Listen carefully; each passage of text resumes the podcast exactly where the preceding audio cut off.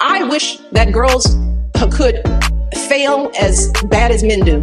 Human rights are women's rights, and women's rights are human rights. M'en tenir à mon destin de fille, c'est-à-dire inférieure, servant les hommes.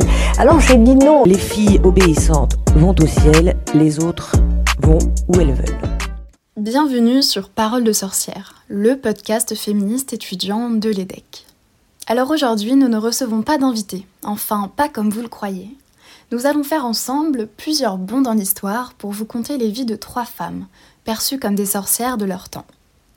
Le mouvement pour la liberté de l'avortement et de la contraception, Emmeline Pankhurst, à l'origine du mouvement des suffragettes en Grande-Bretagne, ou encore Wu Zetian, seule impératrice de toute l'histoire de la Chine. Leur point commun, c'est qu'elles ont été oubliées avec le temps, ou diabolisées.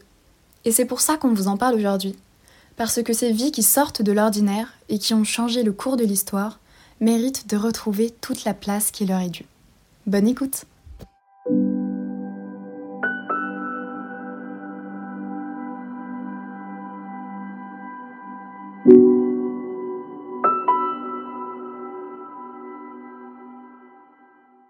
La chasse aux sorcières, ce ne sont pas exclusivement des femmes qui sont traquées, violentées. Ce sont également des connaissances, leurs connaissances qu'on a perdues. En effet, au Moyen-Âge et à la Renaissance, les femmes qui sont jugées ou soupçonnées d'être sorcières sont avant tout des femmes seules, qui soient célibataires ou veuves, mais qui n'ont pas de protection masculine, et donc qui sont assez fragiles au sein du tissu de la société. Mais qui ont acquis une certaine indépendance économique et intellectuelle pour survivre. Et c'est finalement cette indépendance qui est traquée, car en tuant ces femmes ou en les emprisonnant, on met à bas cette indépendance, cette liberté, et aussi on leur retire leurs connaissances, tout ce qu'elles avaient pu développer auparavant. C'est pour cela qu'aujourd'hui on va parler des connaissances perdues dans le cas de l'avortement et des savoir-faire qui ont été perdus finalement assez récemment puisque c'est après la loi Veil en 1975 en France. Pour revenir brièvement sur l'histoire de l'avortement, il faut comprendre que les femmes ont toujours eu recours à de telles pratiques, que dès la préhistoire, on a des traces d'utilisation de plantes abortives et que ensuite, au cours des siècles, les méthodes ont changé, ont eu plus ou moins de succès et surtout, ça s'avérait plus ou moins dangereuse pour les femmes, mais ont toujours été pratiquées.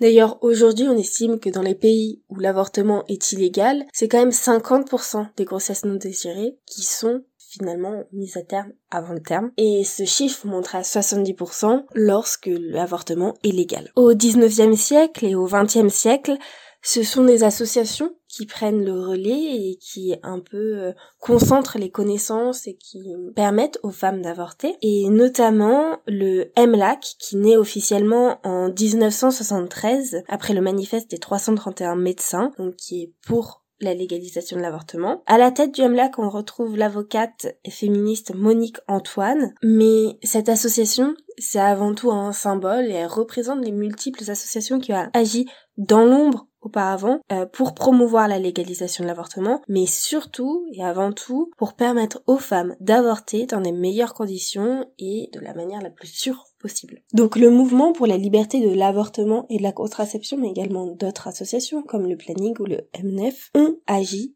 en toute illégalité pour permettre aux femmes d'avorter et ont développé tout un champ de compétences et de savoir-faire comme l'utilisation d'hypnose ou de chant pour accompagner les patientes durant l'intervention, mais également la pluridisciplinarité des personnes qui étaient présentes aux côtés de la patiente ou qui avaient différents corps de métier, souvent de la santé, des médecins, des psychologues, des sages-femmes, mais aussi des femmes qui étaient dédiées à accompagner et à soutenir les patientes pendant l'opération. Donc on avait vraiment une volonté d'accompagner la femme et de la soutenir, de permettre que l'avortement se passe au mieux physiquement et psychologiquement. Dans les années 70, une des plus grandes avancées pour l'avortement a été l'arrivée de la méthode Carman en 1972 en France, qui est un procédé abortif par aspiration qui a permis de réduire drastiquement les taux de mortalité liés aux avortements en France dès cette même année, alors que la légalisation ne s'est faite que 3 ans plus tard. C'était également un procédé peu invasif qui pouvait être mené à bien par des non-praticiens et donc qui facilitait grandement l'accès à l'avortement à différentes femmes dans différentes régions. Toutes ces connaissances, elles ont été un peu oubliées, voire complètement perdues, lorsque la loi Veil a été votée le 17 janvier 1975. Et donc c'est évidemment un très grand progrès, mais ça a été accompagné par un droit de procéder à un avortement donné exclusivement aux médecins, et donc une perte de toutes ces connaissances que les femmes avaient développées et regroupées au sein des associations. Donc on ne peut pas parler d'une véritable chasse aux sorcières qui a tué des femmes, même si on a eu beaucoup de morts dans les avortements quand ils étaient de façon clandestine et peu encadrés avec des normes de sanitaires peu importantes, mais on a surtout une négation du travail de milliers de femmes, de siècles de connaissances qui ont été développées par des hommes et des femmes pour œuvrer pour la santé des patientes et pour œuvrer pour leur accompagnement au cours de l'intervention. C'est en ça qu'on a eu une véritable chasse aux sorcières, parce qu'on a eu une perte de ces connaissances. Connaissances qui sont pourtant aujourd'hui utiles, parce qu'on sait que le droit à l'avortement est constamment remis en question, et qu'il faut donc transmettre tout ce savoir-faire aux générations futures pour permettre aux femmes, dans tous les âges, d'accéder à leur indépendance et de leur permettre de gérer leur corps comme elles le souhaitent.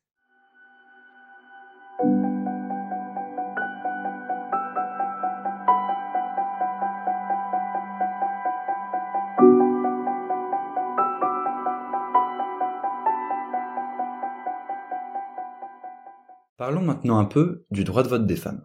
Alors nous sommes au Royaume-Uni, dans les années 1910, et le combat pour le droit de vote des femmes s'est littéralement enflammé. Les fenêtres du 10 Downing Street volent en éclats sous les pierres, des femmes s'enchaînent aux fenêtres du Parlement, et une campagne d'attentats à la bombe et d'incendie est organisée. Et au milieu de tout ça, il y a une femme qui est obligée de se déguiser pour échapper à la police, et qui va même s'entourer de femmes qui apprennent le jujitsu pour devenir ses gardes du corps. Cette femme, c'est Emmeline Pankhurst. C'est la leader du mouvement militant du droit de vote des femmes, et c'est d'elle dont nous allons parler aujourd'hui. Mais revenons un peu en arrière. Les grands destins sont rarement forgés par hasard, et Emmeline Pankhurst n'échappe pas à cette règle. Elle est née en 1858, et elle a grandi dans une famille qui est très militante. Dès 14 ans, elle accompagne sa mère à des meetings sur le droit de vote des femmes, et elle lit des journaux en lien avec le sujet. À 20 ans, elle rencontre un avocat, Richard Pankhurst, qui défend le droit de vote des femmes, chose rarissime à l'époque pour un homme, et la liberté d'expression. Et ils vont se marier l'année suivante, surtout pour qu'Emmeline Pankhurst ne soit pas pénalisée dans sa vie politique à cause de ce qu'on appelle une union libre, donc une absence de mariage, ce qui était fort condamnable à l'époque. Et le mouvement suffragiste, à l'époque, justement, il piétine totalement. La majorité des suffragistes se veut réaliste et souhaite d'abord obtenir le droit de vote pour les femmes seules, et pour les veuves, notamment parce que on souhaite contrer l'argument de l'époque selon lequel les hommes votent aussi pour l'intérêt de leurs femmes, des femmes présentes dans leur foyer. Et donc un mouvement est créé par les Pankhurst, ainsi que d'autres cadres du mouvement suffragiste, pour défendre le droit de vote des femmes, justement, mais pour toutes les femmes, et aussi pour défendre l'égalité des femmes dans le divorce et dans la succession. Et c'est ce qui en fait un parti très extrême pour l'époque. Maintenant, il va y avoir, pour Emmeline Pankhurst, quelques années difficiles. Son mari décède en 1898, et elle va devoir gérer ses dettes et les enfants qu'ils ont eus ensemble durant quelques années. En 1903, les discours modérés des suffragistes n'ont toujours rien donné, et Emmeline fonde l'Union sociale et politique des femmes, un groupe qu'elle souhaite bien plus militant. Son motto devient alors « Deeds, not words », des actes, pas des mots. Et donc c'est un parti exclusivement féminin, sans lien avec aucun autre parti politique. Et il est extrêmement actif et bruyant. Les marches, les pétitions, les manifestations devant le Parlement anglais deviennent régulières. Emmeline Pankhurst va même faire 6 semaines de prison en 1908 pour avoir tenté de s'introduire dans le bâtiment. Ce sera la première de ses 7 peines d'emprisonnement. En 1908, une manifestation pacifique réunit plus de 200 000 femmes à Londres, mais ça se fait dans l'indifférence générale des politiciens. Et c'est devant ce manque d'impact que celles qui se sont appropriées le terme de suffragettes, qui se voulaient surtout moqueurs au départ, vont se tourner peu à peu vers la violence. Emmeline explique cette stratégie avec la métaphore d'un bébé qui pleure. Bon, s'il y a un bébé calme et à côté un autre bébé en larmes qui hurle, on va toujours s'occuper du plus bruyant d'abord. Et c'est ce qu'elles appliquent à leur situation au Royaume-Uni. Et en conséquence, les arrestations se font très nombreuses. Les suffragettes vont protester en faisant des grèves de la faim. Et ça va faire beaucoup de bruit. Parce que ce qui va surtout rallier peu à peu l'opinion à leur cause, c'est la façon dont le gouvernement gère la situation. Leur brillante idée à l'époque, c'est de forcer les femmes emprisonnées à manger avec des tubes insérés dans leur nez ou dans leur bouche. Et face à ce scandale, ils vont décider de changer de stratégie et de passer une loi que l'on surnomme très vite le Cat and Mouse Act. Ça va permettre de libérer un prisonnier qui va mal, typiquement à l'époque une suffragette qui se prive de manger, mais de la faire revenir en cellule lorsque sa situation à l'extérieur s'est améliorée. Et donc, c'est justement à ce moment-là que pour faire face à la traque de la police, Emmeline Pankhurst, qui est donc souvent libérée vu son état de santé, s'entoure de ses gardes du corps. Et lorsque la Première Guerre mondiale éclate, Emmeline Pankhurst décide tout de même de faire cesser la campagne pour demander aux femmes de participer à l'effort de guerre. Et c'est ainsi que 1918 va marquer le début du droit de vote des femmes au Royaume-Uni, seulement pour celles qui ont plus de 30 ans et qui remplissent des conditions minimales de propriété. C'est tout de même une victoire qui touche aussi les hommes, puisque ceux qui ont plus de 21 ans peuvent désormais voter. Alors qu'auparavant, 40% d'entre eux ne le pouvaient tout de même pas, c'était les plus pauvres, ceux qui ne remplissaient justement pas ces conditions minimales de propriété. Et on voit totalement la prise de conscience d'une nation qui a été entièrement soutenue par ses soldats à l'extérieur et ses femmes à l'intérieur durant 4 ans de guerre, et à qui on ne peut plus refuser cette place de citoyen qui leur revient désormais de droit. Emmeline Pankhurst meurt le 14 juin 1928, 2 semaines avant que la loi sur le droit de vote pour toutes les femmes soit adoptée. C'est une vie entière de combat. Et ce qui fait la particularité de Pankhurst, ce n'est pas seulement son incroyable courage, c'est qu'elle avait compris avant les autres suffragistes qu'une lutte pour obtenir plus de droits a souvent lieu de façon violente, même si on aime tant oublier de nos jours que c'est ce qui s'est passé à travers l'histoire. Et c'est ce qu'elle avait expliqué dans un discours au Connecticut en 1913 pour galvaniser les suffragistes américaines. « Nous mettrons l'ennemi dans une position où il devra choisir entre nous donner la liberté ou nous donner la mort. »